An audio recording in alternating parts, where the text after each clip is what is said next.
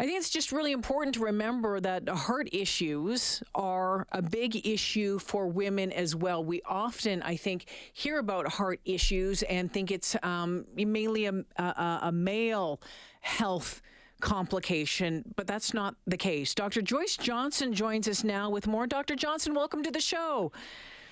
Thank you so much for having me. Well, it's nice to talk with you this afternoon. I wish it was under better circumstances, but again, you know, it's an opportunity to shine the spotlight uh, on on on heart issues, especially when you know February is um, Heart Health Month, so we're a little bit ahead. But the fact of the matter is, is um, heart attacks and heart disease are a big issue and a big complication for many women, aren't they? Absolutely. I mean, this is an incredibly sad situation. And until you gave that introduction, I wasn't aware of the extent of the heart disease in the family, aside from Elvis and his mother, but also her uncles mm-hmm. or great uncles, right? Mm-hmm. So there was there's quite a bit, and we knew do know that genetics does play a bit of a role. But when it comes to women, especially um, when it comes to heart health for women, like 53% of women who experience a heart attack symptom have them go unrecognized. Huh. So that is really shocking as a woman, right? Not knowing what these symptoms mean and often maybe even going into your healthcare provider and because you might not fit the the mold of what a heart attack looks like and you're experiencing some of these symptoms, you know, in the past, these have gone unrecognized even by healthcare providers. Dr. Johnson, are are the symptoms for women the same or similar to uh, the symptoms for men? Um, as with men, they both have that chest pain. They can have chest pain or discomfort, but women can experience a heart attack without chest pressure. Hmm. So they might have shortness of breath. They might have pressure or pain in like the lower chest or upper abdomen or between the shoulder blades in their back. Hmm. They may be experiencing some dizziness, lightheadedness, fainting, um, or even extreme fatigue. So they're not just always that clear cut, crushing pressure happening in the chest. There are other symptoms that they could be presenting with. Hmm. Hmm. Uh, you mentioned about we, we kind of touched on the on you know the genetic and the hereditary thing. Mm-hmm. Um, I mean, those are you know some of the things maybe you you, you can't control. I think um, yeah. you know I, I, I've had this conversation with my doctor lately because I have high blood pressure, and so I've been I've been working on that. But it runs in my family as well. My dad has high blood pressure. My grandmother had high blood pressure, so I'm working on on that. Mm-hmm. There are mm-hmm. some things that you can't control, but there are things that you can control. And if you can control it, let's talk about some of those things. And I think a lot of us know what those are, mm-hmm. but I'm wondering how many yes. of us are actually doing it. yes, I know. So the things we can control is smoking. If you're smoking, you need to stop. Mm. Number one.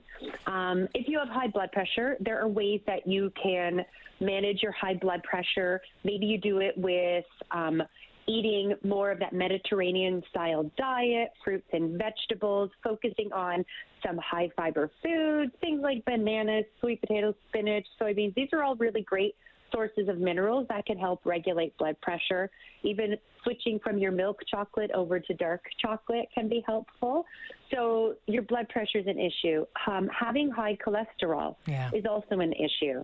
So, again, that can in some cases be controlled by diet, not always. So that's where medications can play a role and supplements can play a role, um, even going hand in hand. But again, always speak with your healthcare provider. I mean, if you've been diagnosed with high blood cholesterol and your healthcare provider wants to put you on a medication, so usually there's an either or. Either you go this path and we need you to come back in about six weeks and we need to see improvements, or this is what we need to do. So mm-hmm. always listen to your healthcare provider. Um, if you're diabetic or pre-diabetic, or you know your doctor says we're really concerned about your your blood sugar levels, that's also something mm. that's important.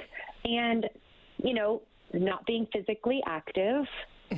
Physical activity is really important, and also obesity, and those kind of go hand in hand, right? Yeah, and yeah, yeah. I'm I'm not super concerned with your weight itself, but you need to be active. You need to be um, doing some activity. So those are the ones that you can, you can control. Um, mm-hmm. If you can't control, like if you have a history of it in your in your family, again, I guess those yeah. are all sorts of things that you uh, over and above you need to be aware of, right? Like you want to make sure that right. you're doing all of those things. When it comes to, you know, heart health for women, uh, we know menopause. Boy, oh boy, what a lovely mm-hmm. time of the you know aging process that is um, and, and it impacts all sorts of things. Does menopause impact um, heart disease? Does it have an, you know, uh, does it does it elevate the risk of heart disease or stroke or heart attacks? Yes, it absolutely does. So, um, heart disease and stroke is the leading cause, uh, the leading killer of women over menopausal ages, hmm. right? So your risk of heart disease and stroke increases during menopause because when your ovaries slow down that production of estrogen, it can lead to, you know, some body fat above your waist. So, you know, it, it affects the way your body handles sugar. It can increase your bad cholesterol. It can increase your blood pressure because we know estrogen helps to protect your heart. And as soon as it starts to decrease, then you can start to get into some of these these complications. Uh, add one more thing to the list for menopause, right? No, I'm so sorry. That's okay. It's just been a wonderful few years, Dr. Johnson. All right. So before I let you go, before I let you go again, so maybe uh, let's just you know wrap this up with you know what the, the, what top three tips would you leave for for people listening to this right now, and uh, obviously especially uh, women who are listening to it. Okay, so top three. Mm. Okay, mm. um, I think my top one is to be applied to everything. I am such a huge um, supporter of advocate for your own health. Mm. So you need to be aware of how you are feeling in your gut. If you know something is wrong, you know, you need to make sure that you're advocating for your health if you're experiencing some of these symptoms. You need to, you know, clean up that diet. Use that food for fuel. So that food is going to help improve so many different aspects, all these chronic health conditions that can come up. And oh gosh, three, that's it? Okay. Quit smoking. Um, Get active. Quit, quit, smoking and be active. Yeah, that's that's my third. Quit smoking and be active. Let's put those ones together. Yeah, no, great yeah. advice right there. And uh, yeah, it's uh, it's a reality, and it's something. And again, I, I, the advocating for your for your health. That's something I think that uh, you know right across the board, all of us need to do, and and maybe uh, now more so than ever. Dr. Johnson, want to thank you for joining me this afternoon. I appreciate your time and appreciate the information. Thank you for this. Oh, thank you so much for having me. Have yep. an amazing weekend.